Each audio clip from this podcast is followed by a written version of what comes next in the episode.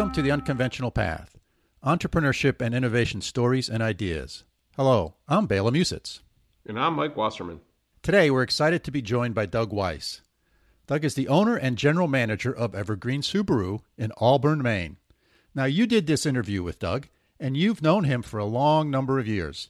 Uh, so tell us a little bit about the interview and uh, how you went about it. Well, you know, I've been kind of bugging Doug to be on this for a long time, and we've kind of put it off and put it off and put it off, and we kind of decided, okay, now the time is right. And Doug's really got an interesting story.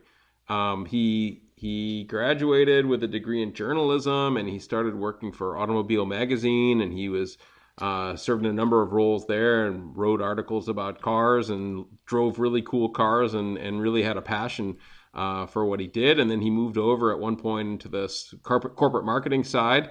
Um, and then one day we kind of had an idea, and uh, it was based on a paper I was working on, an academic paper. And, um, you, you, know, and, and as you'll hear, we had kind of an idea to try to make the auto retail experience better for, for customers. Um, so he quit his job, and we threw our life savings together. Uh, we had a third partner as well, and started up this car dealership. And so Doug really kind of made this leap. Um, you know, didn't have a business degree or anything like that. Just had to kind of this passion to to to go his own way. Um, so you'll hear the story of this uh, as we we talk over the the next thirty minutes or so. Um, about how how Doug does this. And I'm not involved anymore. Doug always did all the work. In all honesty, you know me. I'm a, a good uh, you know, sit in the background and cheerlead. But uh, Doug's really been the hard work behind this, and now I'm out. The other partner is out, and Doug Doug is the sole owner. So yeah, I think sit back and uh, listen to Doug's story, and uh, we'll come back at the other side and talk a little bit about it. Eh, Bela? Yeah, I thought it was a really good uh, conversation you had with Doug, and you know, it has this common theme that you see with a lot of entrepreneurs. There's this basic, fundamental, initial idea and concept for kind of which is the spark to start the business. And oftentimes, uh, as you get into it, you discover that some of your assumptions were incorrect. Uh, and I think that came through a little bit in your conversation with Doug. So, with that, let's jump right into the interview uh, between you and Doug. In Bela, people will see a lot of our assumptions proved incorrect, and a lot of it was on me. But yeah, let's go. Well, that's what makes it interesting. So, let's jump into the interview. Here we go. Hello, listeners. This week's guest is Doug Weisz. Doug is owner and general manager of Evergreen Subaru in Auburn, Maine. Um, Doug made a career pivot. He left a really good job in the automotive advertising sector to start uh, what was designed to be an innovative uh, automotive retail business. Uh, in uh, with, and he started with two partners. So, full disclosure, one of those two partners was me. Uh, but I have since uh, left the the business. Both partners are left the business, and now Doug runs it by himself. So, Doug, thanks for joining us. Thanks, Mike. I appreciate you having me. Yeah, my pleasure. Um, so let's just start. Kind of tell me a little bit about your background and how you became an entrepreneur. know if it's easy to pin that down. I suppose everybody has a similar thought, and that is, it was almost an awareness that it was there most of my life, where I I felt like I wasn't quite in the right place doing something that I really appreciated. I mean, you and I have known each other most of our lives, and I think you've seen me early searching for what I wanted to do when I grew up. And I don't know if it became what I want to be when I grow up as much as how I want to do it. And the how is the more interesting piece, which is I like having my hands around all aspects of the process. I don't like it when other people are making decisions or or not involving me in the process. So what I enjoy I think about being an entrepreneur is being able to shape the universe in a way that I want it to be and what I want it to look like and then bringing people along with me and and and helping them understand that vision and giving them the ability to carry that vision forward. So 15 years into this experiment, I'm much less active in hour to hour operations and day to day to some extent. Um, but I've really pulled the lens back to make sure that the the people that I've delegated to understand the core mission, which is the culture we're trying to create and protect. Therefore, they can use that as a platform to make decisions every day when they're confronted with challenges. Interesting. Do you want to tell the listeners a little bit about Evergreen and kind of what the original idea was and how it evolved to where it is today? The original idea was you and me kicking around the idea that um, buying a car shouldn't have to suck. Remember, that was our original mission statement. And, and it still is to this day. I would think that people here would understand and they hear an echo of that in what we talk about every day. But, but the idea was that automotive retail is a pretty boy, it's got some stigma to it. The reputation of the industry is pretty bad, right? Car dealers lie, cheat, and steal. And we thought, well, it wouldn't be hard to make a difference. It really, you know, I was in the communications end of that business in those days where we were doing a lot of support for retail uh, environments. And so I was starting to get a an ear to that world where I was listening for how those conversations are going, at least in print. We're making brochures, we're making point of sale materials, and it seems like man, this is simple. We just need to talk to people in a way that's respectful and clear, and this will be an easy process to change. And you and I started kicking that idea around, and that's where we reached out and brought a third partner into the conversation, which was really somebody who had expertise in kind of the the, the franchise development world, and and we thought about, all right, how would we put this pitch together? Because if we were listening to us talk about it, we would have no interest because these guys don't have a background in it. They don't have experience in retail. We have automotive industry experience, but not on the on the retail side.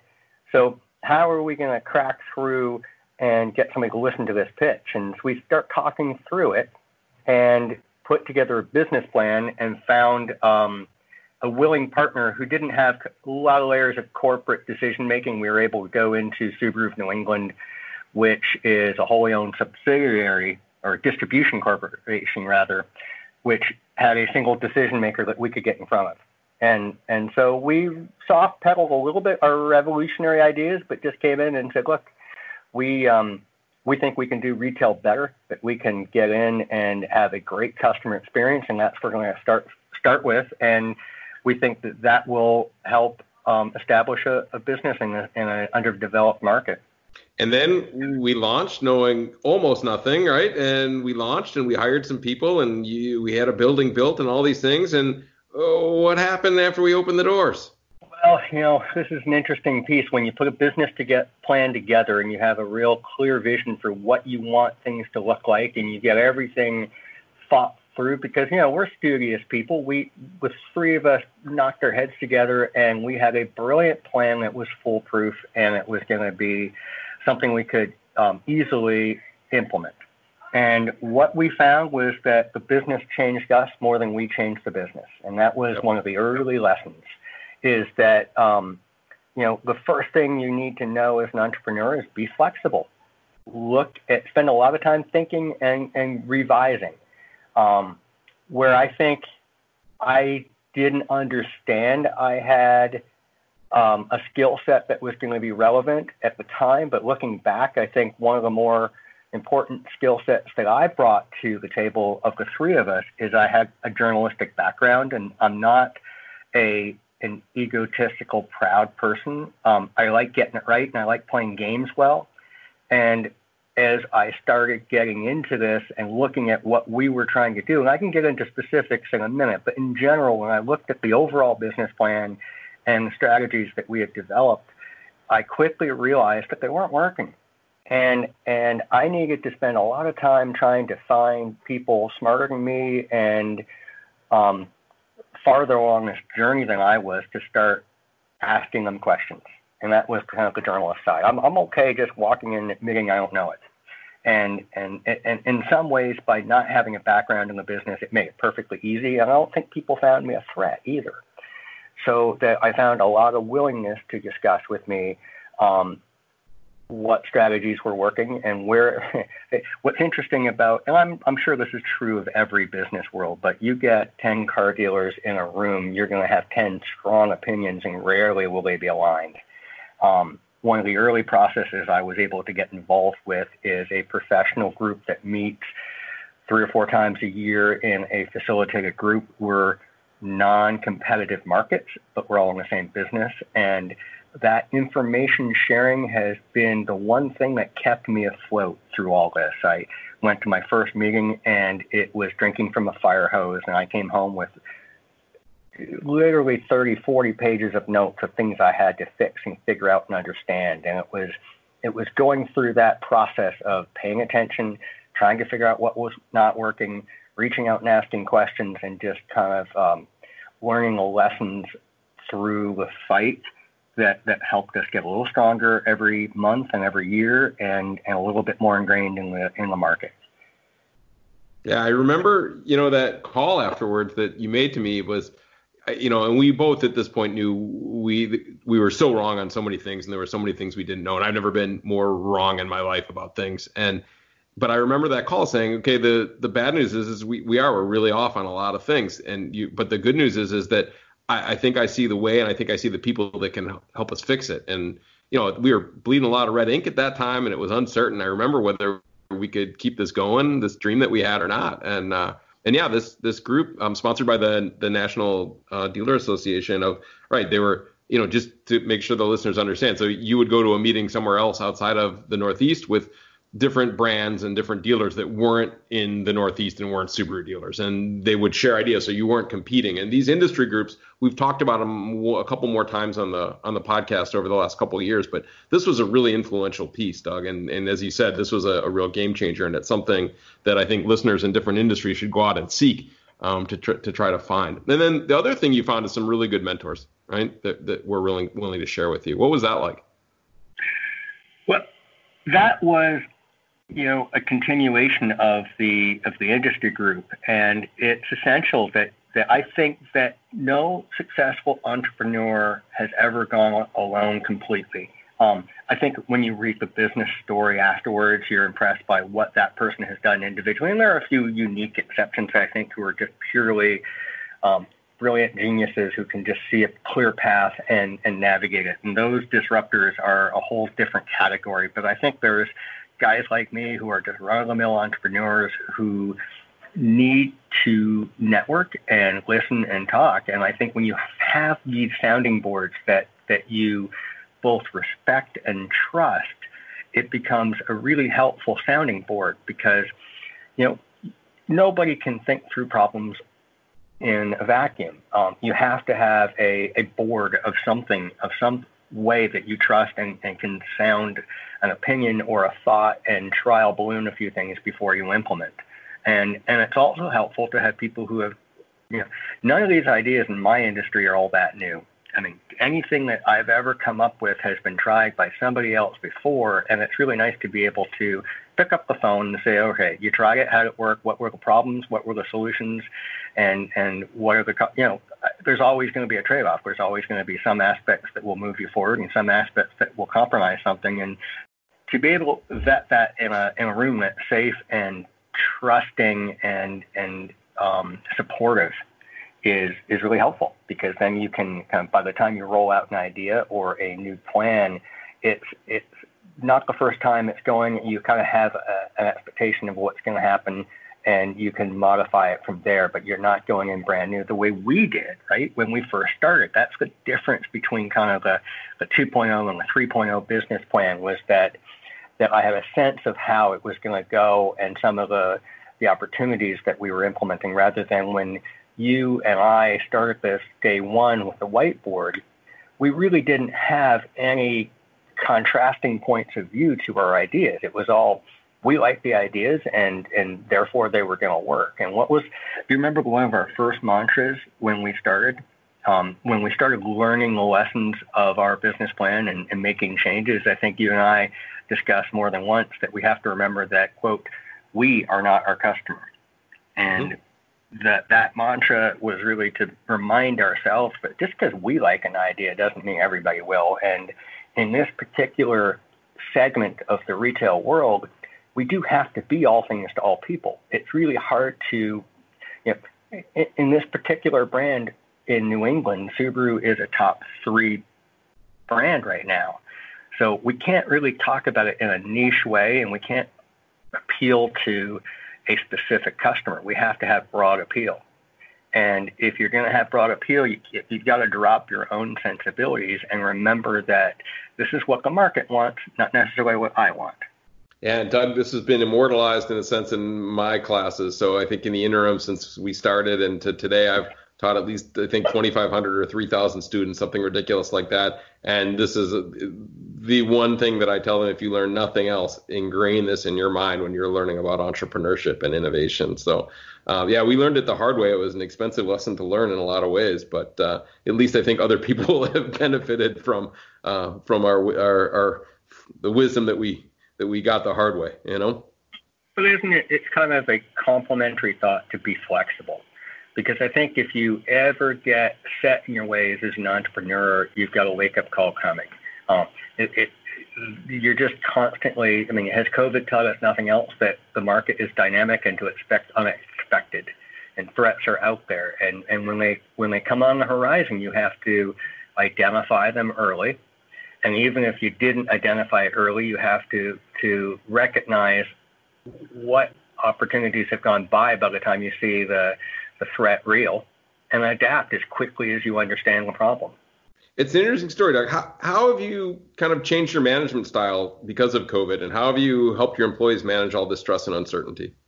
I don't think I changed my management style at all. I think some of the startup lessons that we had early benefited me in the COVID reset.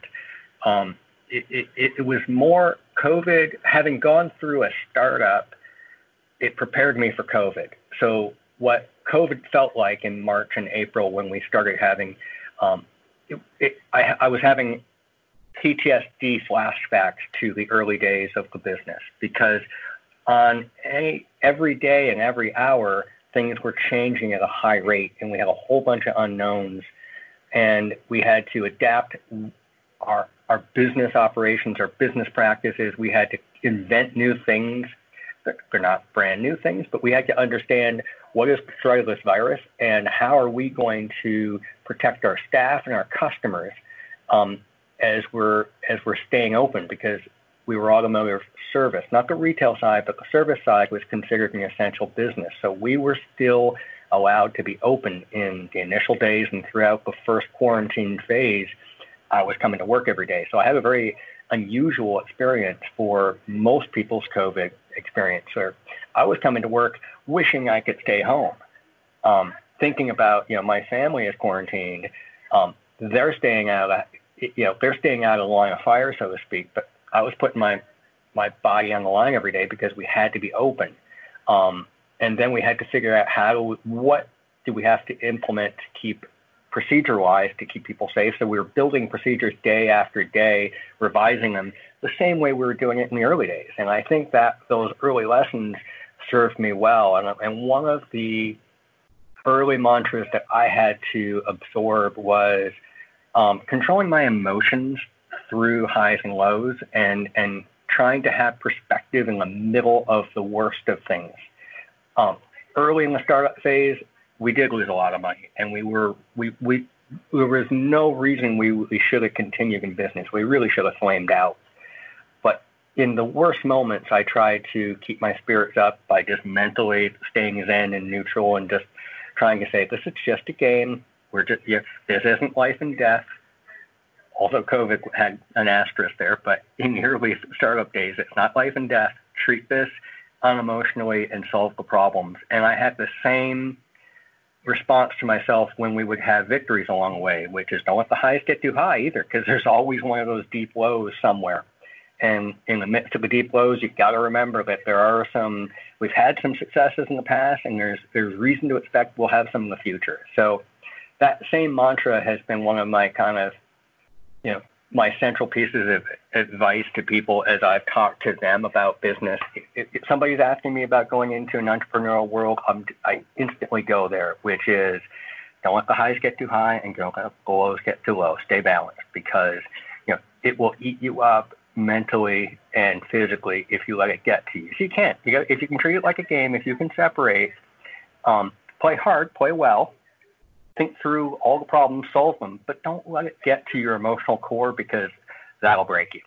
And that was certainly when in the COVID world in March, we had threats from a revenue standpoint, we had threats from an expense standpoint, and we had threats from a physical health standpoint. So we kind of had three different pieces that we had to think through.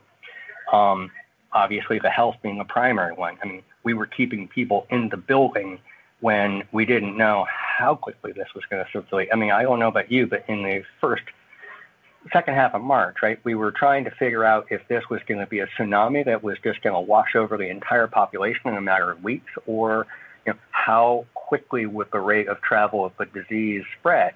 And in those early days, I think we all felt like we, were, you know, we were worried about every contact with every person. And so deploying all of the, the screens and the masks that were hard to get and the hand sanitizer that was hard to get and all of you know employing those solutions, putting tape lines down, um, social distancing measures in the building. We closed our showroom. We turned off the lights. We we we started doing a lot outside. Fortunately, it was March, and so we could start to go outside in Maine a little bit. And and you know we closed down our our waiting room, and we took our service loaners and we put them outside, and we were cleaning them every cycle so that while we had closed our waiting room for service, we were inviting people to go outside and like, hey, you've got a little self-contained service waiting area. You've got heat, you've got your your entertainment system, and when you're done, we're going to sanitize it with um, with alcohol spray. So that was, you know, it was strategies like those that we started to develop day after day to to cope and keep us going. Um, but you know, the other two threats we had were were revenue and expense, and the, on the expense side, we had to kind of dig deep and decide how much of our staff we could keep on.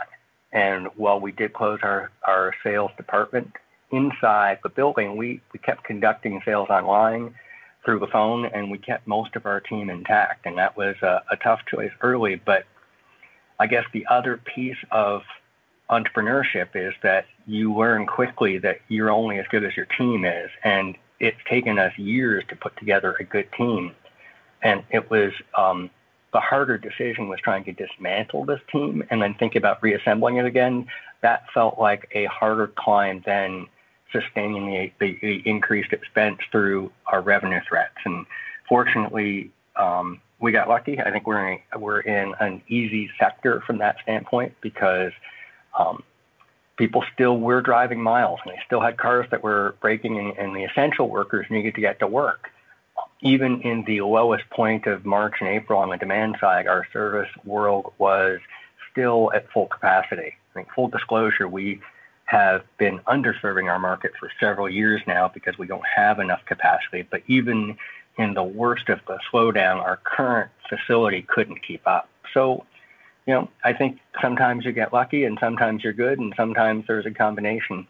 Yeah, amazing. Um, just it's been amazing to me to watch as it was before because I've always been on the sidelines. Just to clarify, Doug's always been the operational person, and back when I was when we were in the business together, he was still always the operational person, and I was the professor on the side. But it's always still been gratifying for me to watch kind of how you've responded and pivoted and innovated, even though I'm in Germany and still being a professor. Um, still really cool to see this this responsiveness and this and this creativity and um, just the cool stories left and right, and uh, uh, amazing response to to a huge challenge. And you know, the other part of this is customers are stressed, right? Customers were rightly so, right? The customer base changed in terms of expectations and fears and what they wanted, and um, you know that probably wasn't easy too. It's not as easy, as important as the first three things that you talked about, but still, you're right. The needs of the customers have changed.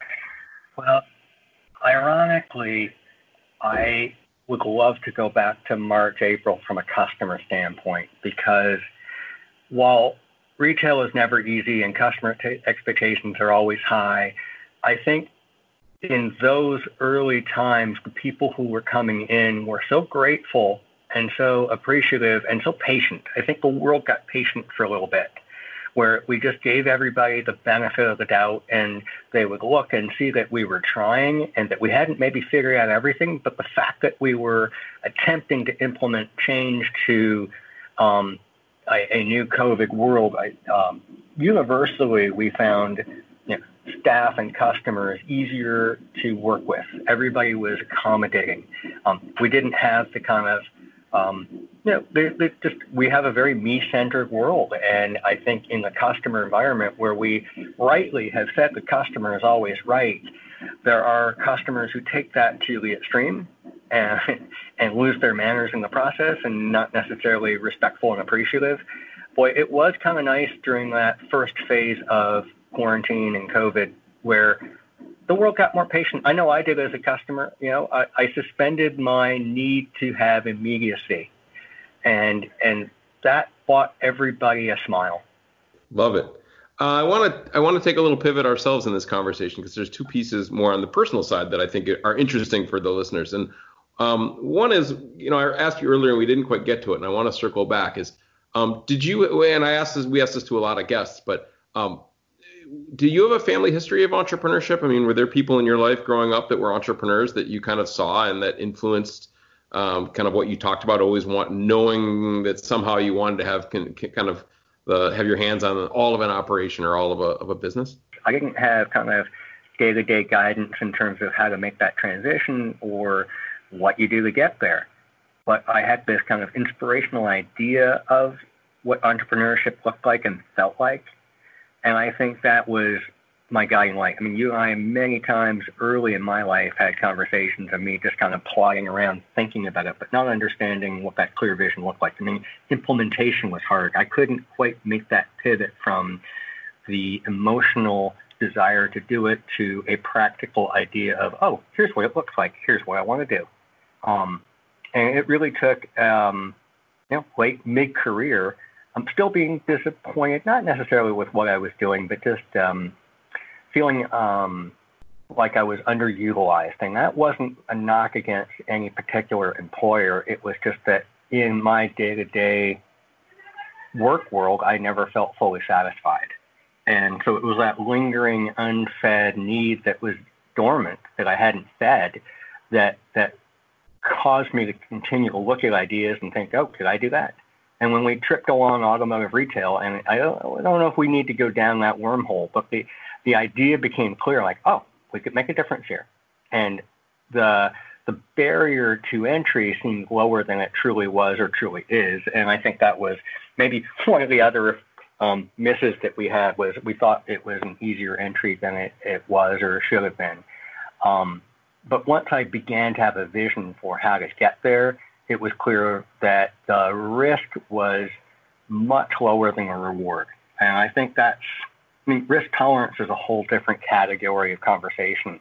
Um, and I think financial risk tolerance for me has never been an issue. I don't know why. It just, I knew that the, the, the limited resources that I had been able to scrounge together, the risk of losing that was much lower than the risk of looking back at some day and not having tried something. That was, when I looked at it, it was a clear answer to that question for me, which is, you know, 15 years from now, if I look back and I lost everything I invested, will I be upset about that or will I be more upset about not having tried it? And for me, the not having tried it part of the answer was the more troubling piece.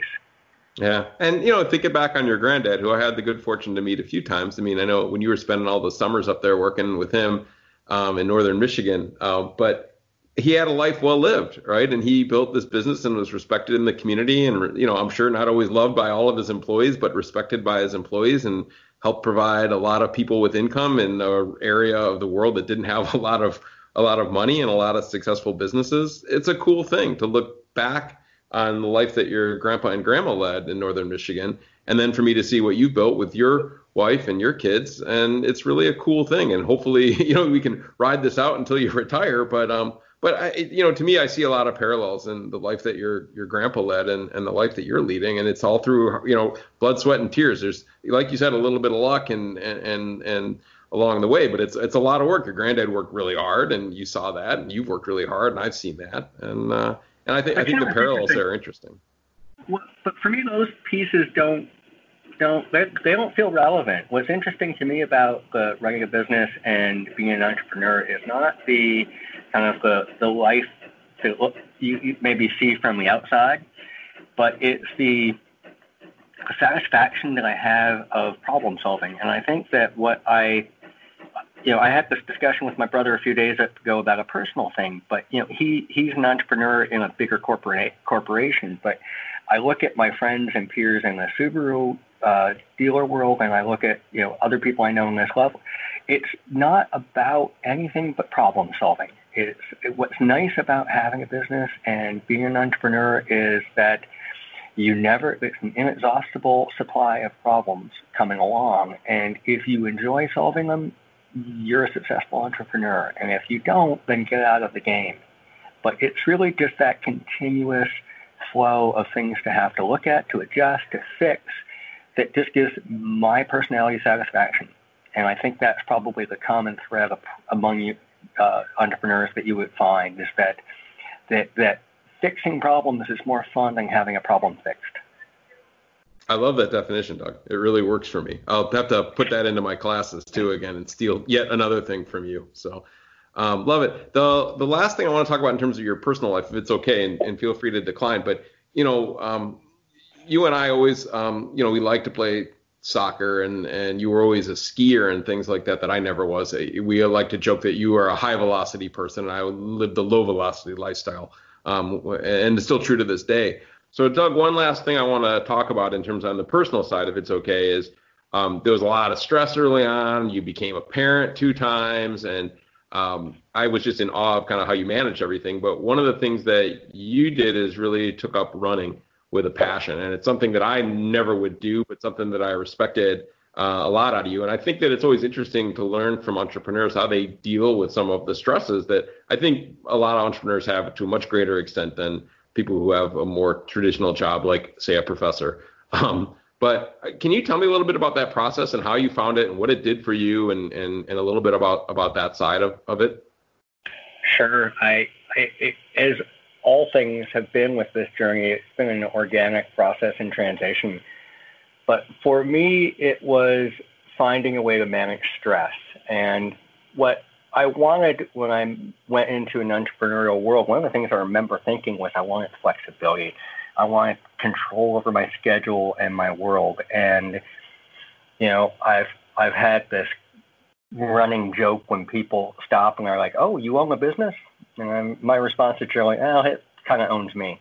Um, you know, the thing about having a business is that there's never a vacation and there's never a day off and there's never an hour off. I mean, the problems, you know, we talked about problem solving at one point in this conversation and how much that appeals to me, but the downside is the problems are never taking a vacation and they're never going to honor your schedule. they they present themselves when they're there. So that always on, always engaged piece can be um, very tiring. And what I found early in this world where I was working many more hours than I do now, but I I would just go home completely depleted, completely exhausted, nothing left. And I didn't realize at the time I had done very little physical exertion. It had been 100% mental, and finding that balance is what has driven really the, the running and the cycling and, and now swimming. I'm trying to kind of add all three together, mostly just to keep my body healthy because any, you know, I found that just running was probably not the best idea for me long term. But the, the, when I was able to discharge my physical battery in concert with my mental battery, I found better balance. And the other aspect was the one place, and you know, I'm I'm one of those runners, um, and this is the thing I like about cycling, which is I don't have music going. I don't have anything going but my head able to drift. There's no phone calls. There's nobody asking me for something. There's no, I find that you know that's the one escape I have, and to some extent, it's more of a meditative place than a than anything else. It allows my brain just to unplug and drift because generally that's the only time of day or week that I get that. So um, I started down the slippery slope of distance training because it was such a, a positive feedback loop that I would I would feel better about myself. I would feel better physically. I would feel feel better mentally. It was one place I could kind of hang up my stress and, and channel it. Love it. And I saw the difference in, again, something that I really think is cool. And right, you had some really lofty goals and, and really met mo- almost all of those goals before kind of um, the the miles add up, right? And uh, and you've kind of switched your gears now to more of the, the, like you said, the the biking and the swimming, which is the next set of challenges. But yeah, I mean, uh, uh great piece of advice here. Everything from in terms of not uh, you are not your customer all the way through uh, being flexible and, and being able to pivot and being lo- loving problem solvings and now to, to this kind of to have something to um, you know it doesn't have to be running but have something that you can make sure that you're relieving that stress so that when it is time to be a parent and be a partner and uh, be, be, a family member, you can be fully present and, and balance all these things. Because that was always something that I worried about watching you do this, is making sure that you didn't burn out. And um, so I just thought that was an interesting thing to share. So thanks for kind of sharing that with the with the listeners. Um, any other advice to people kind of who are thinking about becoming an entrepreneur and kind of leaving the corporate world, other than what we've talked about? Anything else stick in your mind as something that might be interesting to share? I suppose the biggest piece of advice I would have is is juggling your expectations and and understanding, you know, what what truly your risk is. Um, if if you are unable to um, unable to tolerate losing an investment 100%, all of it, um, if you think if that scares you to the point where that's more scary than life or death, it's probably the wrong answer. But if you can look at it from more of a academic game playing standpoint of saying, yep, it's there, and if it's not, I'm still okay. Um, even if if you know I'm talking about bankruptcy or being completely out of cash, um, sun's to rise the next day. I'm to get out of bed. I'm probably to find breakfast somehow, some way, and I'll start rebuilding. Um, I it, for me, having the game flame out was never um, my biggest concern. Um, I was always kind of looking at what can we fix, what can we make happen, and if it all disappears, you know what, we can reinvent. And and I think that's the biggest question you've got to ask yourself if you're if you're thinking about an entrepreneurial um, experience, which is can you envision? You can never envision what it's going to look like, but as long as you can accept what failure looks like, you can jump in and figure the rest out.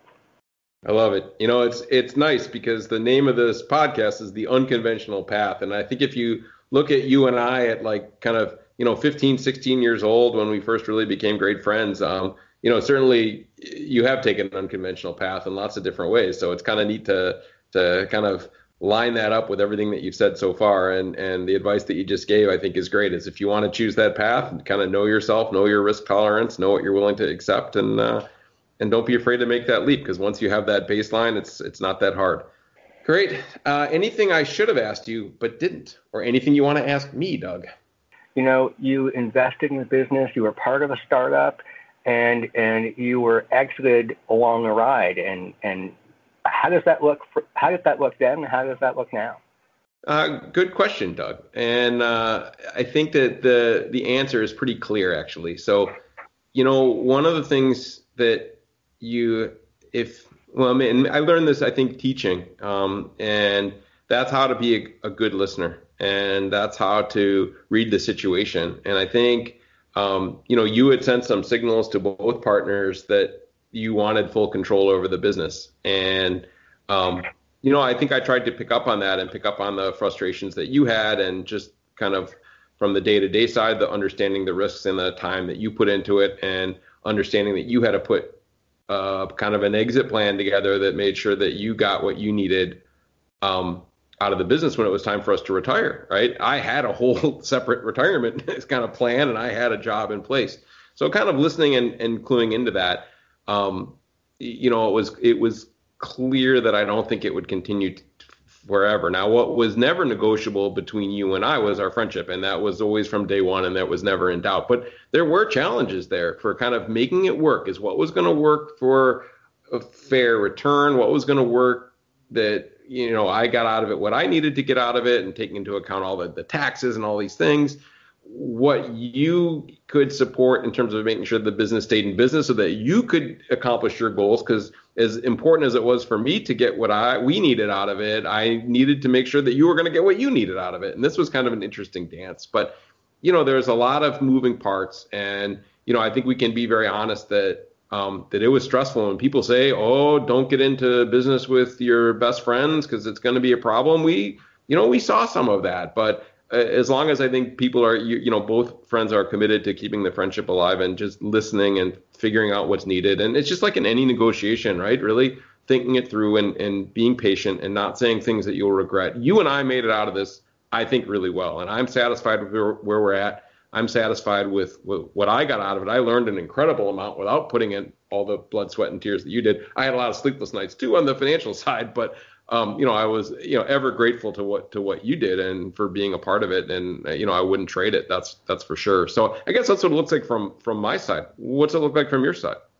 Well, you know, certainly the the different angles to look at. I, I like you, always had this point of view that the friendship was non-negotiable, and that as the hard part for me in initiating the discussions to disband the partnership was was feeling disloyal and feeling like um, I could threaten the friendships, and those were certainly the the prime directives for me as I was trying to negotiate that process.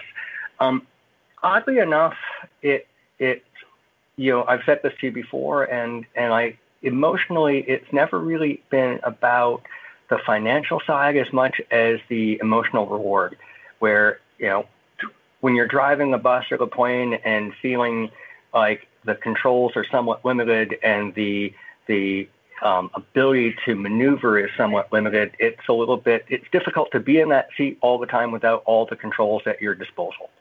And that analogy, I think, is probably the, the, the, clearest one I can, can give is when you've got a couple of co-pilots uh, kind of remotely helping you fly and you're in the seat, um, you want to be able to take a fighter jet any direction you need to take it, and you don't want to have to think about which controls are being pulled at the time and have a discussion about it. So I think that's the bigger piece of what that transition looked like. But but similarly, um, as you're going through that negotiation, it's really important to understand what the ultimate achievement. And for me, it was making sure everybody felt um, like they they've been treated fairly, and uh, that was always uh, that was always you know from both sides, to be honest. Um, and that was always the goal. But the fact that we can still have a you know a, a, a conversation like this feels like success.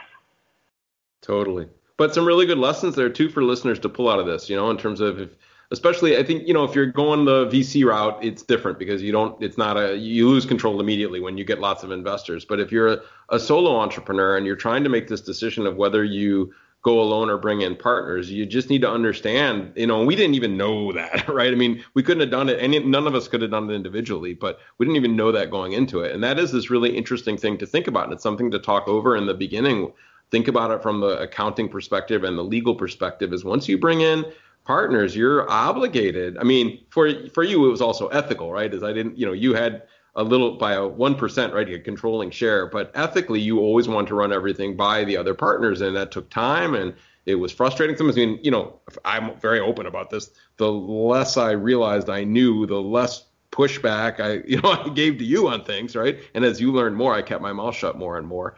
Um, and I think that was a good thing. But um, but it is. It's it's if you are going to enter any kind of partnership where more than one person has the decision making kind of responsibilities, that that idea, like you said, of one person having control over the controls and being able to make the decisions is really important. So I think that's an important takeaway and an important lesson for people to think about if you're thinking about being a kind of a solo entrepreneur or something where you're going to have partners. Is is that that really I saw from you know from my standpoint and kind of being empathetic to what you were going through that that was a big deal. All right. I think this, you know, looking at the time, Doug, and time has flown, and we've really talked for quite a while, and we could probably do three more episodes together. But I really appreciate the time that you spent, and I think the, the things that you shared with our listeners are uh, hopefully for them really interesting. But I think there's some great lessons, and you know, again, this has always influenced my teaching, which has been great. Um, so yet more things here, I think, to to add to my classes and share with my students. So uh, on behalf of the podcast, thanks, and behalf of uh, of me, thanks, Doug. Uh, it's been a pleasure. It's always so much fun talking to you, Mike. I can't uh, can't say thank you enough. All right. Well, that's it for now, Doug. Thanks a lot. Thanks, Mike. Talk to you soon. All right. Well, Bela, what did you think? Interesting story. Anything jump out at you?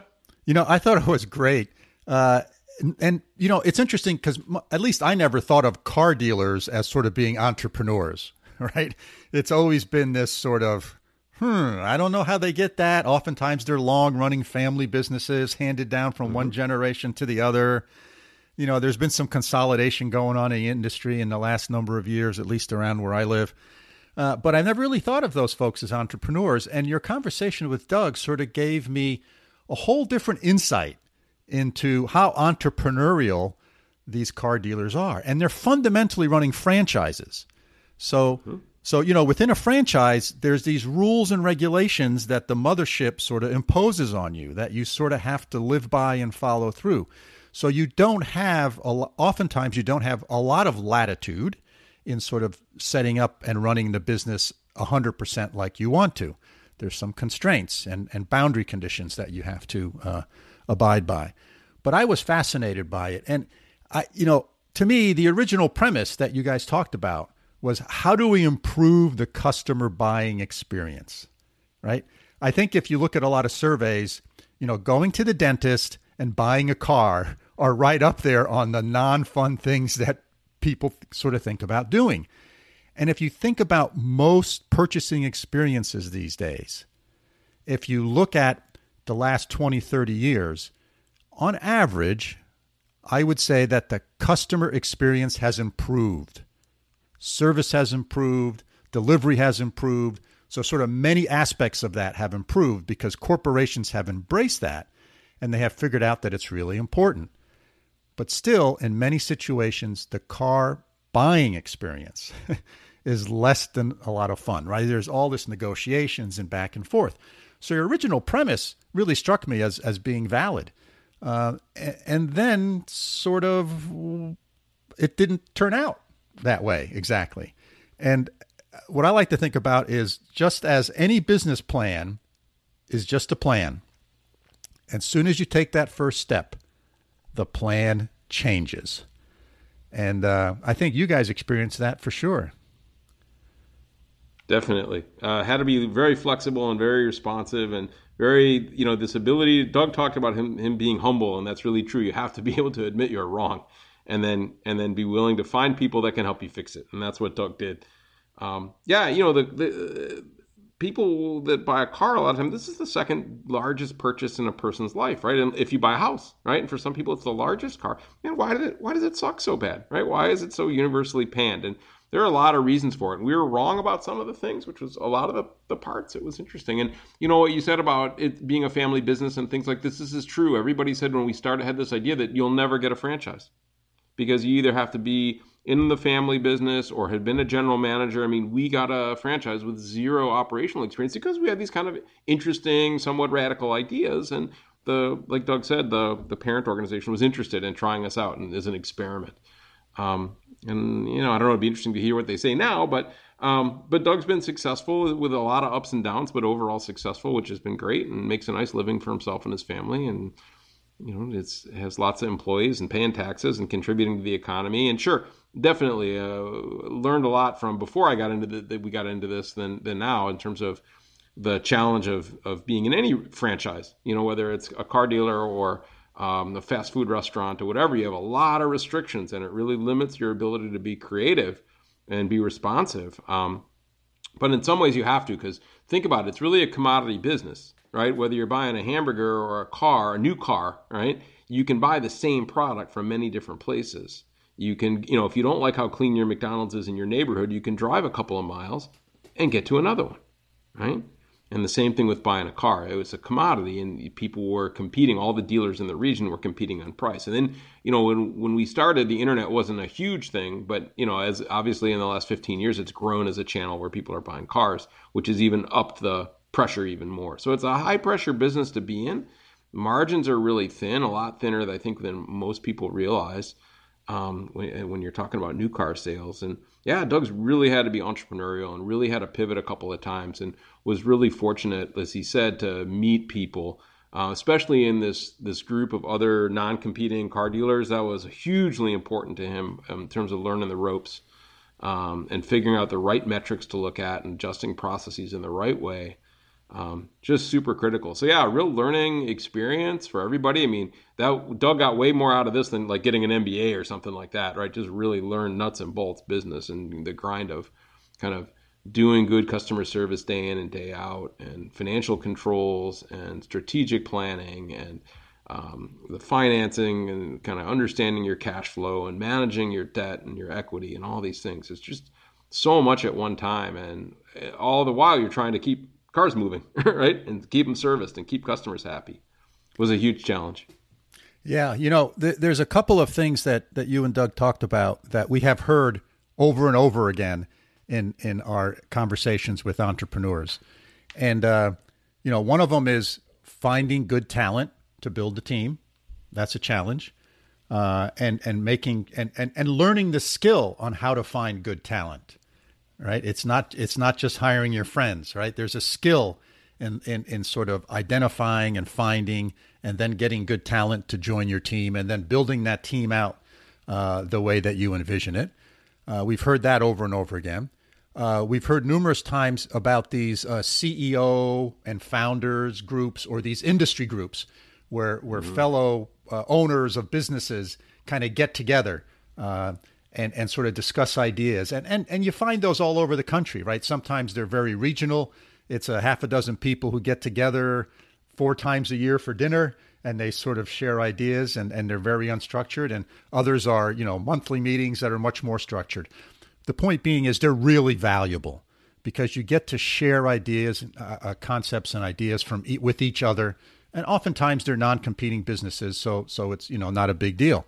Uh, but that's another thing that we've heard uh, mentioned uh, over and over again by entrepreneurs there's this notion of being humble right and willingness to learn and open to new ideas, uh, regardless of where those new ideas come from. Uh, oftentimes, uh, we're not the smartest person in the room, and and mm-hmm. listening skills are really important. Uh, and we've heard that over and over again from successful entrepreneurs. And then one that we haven't heard all that much, but I think Doug brought up, and I think it was a really good one, and is this notion of what's your stress reliever, right? What do you do to sort of decompress from your business take time out and just sort of you know relax and re-energize yourself? And that's really important to do that. And everyone has to have something like that. It sounds like for doug it was running and bicycling and and sort of that physical activity uh, was his stress reliever for other people it might be you know sitting in a chair on the beach and reading a book whatever it is it doesn't matter that's not the point of what what what it is. It's that you actually know what it is for you and you practice that and you do it. So I thought those were, you know, four really good themes that came out of this conversation you had with Doug uh, that we've heard over and over again, and I think there's a real good lesson that, in that.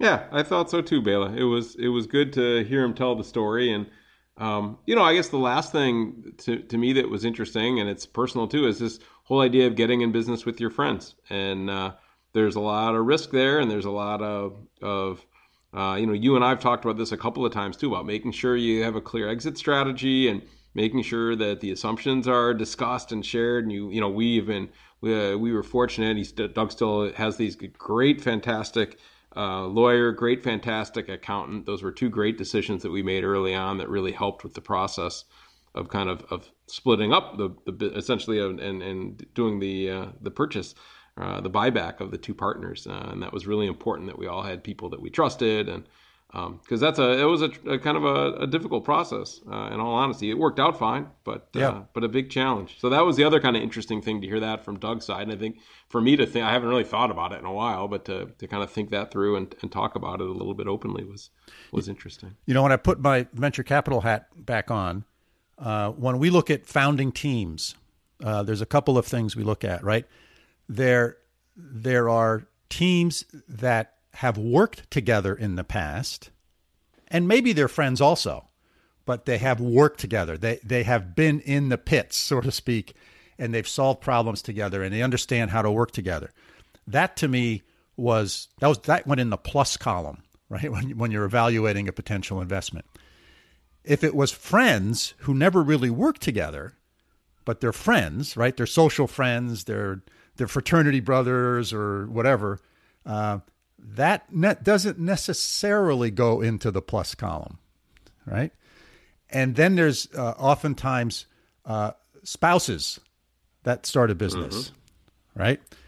And and at least from my perspective, that was almost always a negative because there's a lot of stress. And, and, we made some investments into into uh, spouse founded businesses, uh, and um, the challenge is there's a lot of stress, and and when the relation right when the partnership breaks up you're not only breaking up the business partners but then there's also a relationship that's being broken up. And that's the challenge right? Both in the friends mm-hmm. situation and in spouses. And and then usually the the business really suffers. I mean it's hard enough when founders who work together and and people don't see eye to eye, or for whatever reason somebody has to leave, right? And and and oftentimes yeah, that happens. happens. all the time. It happens right. all the time, right? So mm-hmm. it's not unusual. So I'm not saying that you know once you start a business you do it for life.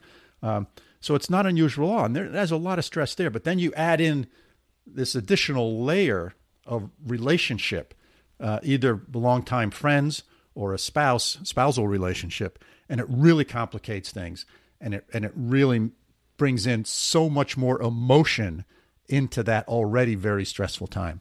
Uh, yeah. So, and, and you can't say never because there's lots of of examples of when it does work, but lots of times it doesn't work. I think more often it doesn't work. Right. So it's something that you know you need to be really cautious and really have a good plan and and and things like that. Because I know several people that they have that both partners work in the business, but it works. And some of it is is the relationship is really mature. They've been together for a long time, and the business is solid, and you know. But yeah, right. there's a lot of risk. A yeah. lot of risk. Yeah, yeah. It's. I'm not saying it doesn't work. All I'm saying mm. is there's there's more that don't work. yeah, yeah. It's an extra layer of challenge, do, definitely. Right? And I always draw this analogy to to to rock and roll bands, right? Mm-hmm. There's very, I mean, that's a situation where you're living together. You know, the, the, people in that group or band are living together, like you know, nine months a year on the road. I mean, it's really intense. And think about the ones that have lasted, you know, for more than ten years. There's very yeah. few of them. Yeah. So, yeah. Definitely. Uh, anyway, definitely. I thought it was a really good conversation you had with him. I'm so happy that we were able to get uh, uh, Doug to uh, to join you and in that conversation. And uh, I thought there was a lot of good uh, good points that you guys made. Cool. Well, thanks, Bela. What do you think? Should we call it a day? I think so. Let's do that. Let's wrap it. All right. Well, listeners, thanks for joining us this week. Uh, we hope you found the last hour interesting and thought provoking. If you have questions about what we discussed, please get in touch with us. Our email is bela.and.mike at gmail.com. So, Bela, have a great week, and I'll see you same time, same place next week. All right. So signing off from upstate New York. Have a great week, everyone.